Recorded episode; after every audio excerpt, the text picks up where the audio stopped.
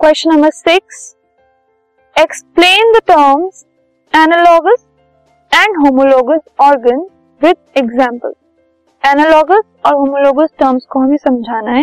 Example use करके। Homologous organ क्या होते हैं? They are the organs which have the same basic structural design जिनमें सेम स्ट्रक्चर होता है, जिनका जो बेसिक डिज़ाइन है स्ट्रक्चर का, वो सेम होता है।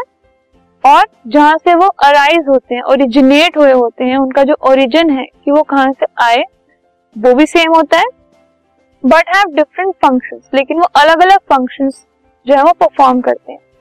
For example the of human and the wings of birds they look differently externally but their skeletal structure is similar जो हमारे लिम्स हैं, ठीक है, हमारे हैंड्स हैं, और जो बर्ड्स के विंग्स होते हैं, अगर उनका इंटरनल स्ट्रक्चर देखा जाए तो वो सेम होता है। लेकिन दोनों के काम अलग अलग है। उनके विंग्स उनको उड़ने में हेल्प करते हैं और हमारे जो हैंड्स है, वो हमें चीज़ें ग्रैप करने में हेल्प करते हैं। सो फ़ंक्शन अलग है, लेकिन बेसिक स्ट्रक्चर जो है वो सेम है। So they are homologous organ talking about analogous organ they are organs which have the different basic structural design जो उनका बेसिक स्ट्रक्चरल डिज़ाइन है वो अलग अलग होता है। एंड ओरिजिन उनका ओरिजिन भी अलग होता है लेकिन फ़ंक्शन जो है वो सेम होते हैं।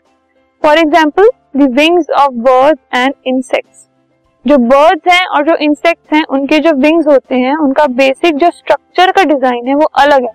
लेकिन काम वो एक ही करते हैं उड़ने में हेल्प करते हैं। सो so, काम जो वो सेम कर रहे हैं स्ट्रक्चर उनका अलग है तो इसलिए वो एनालॉगस ऑर्गन्स हो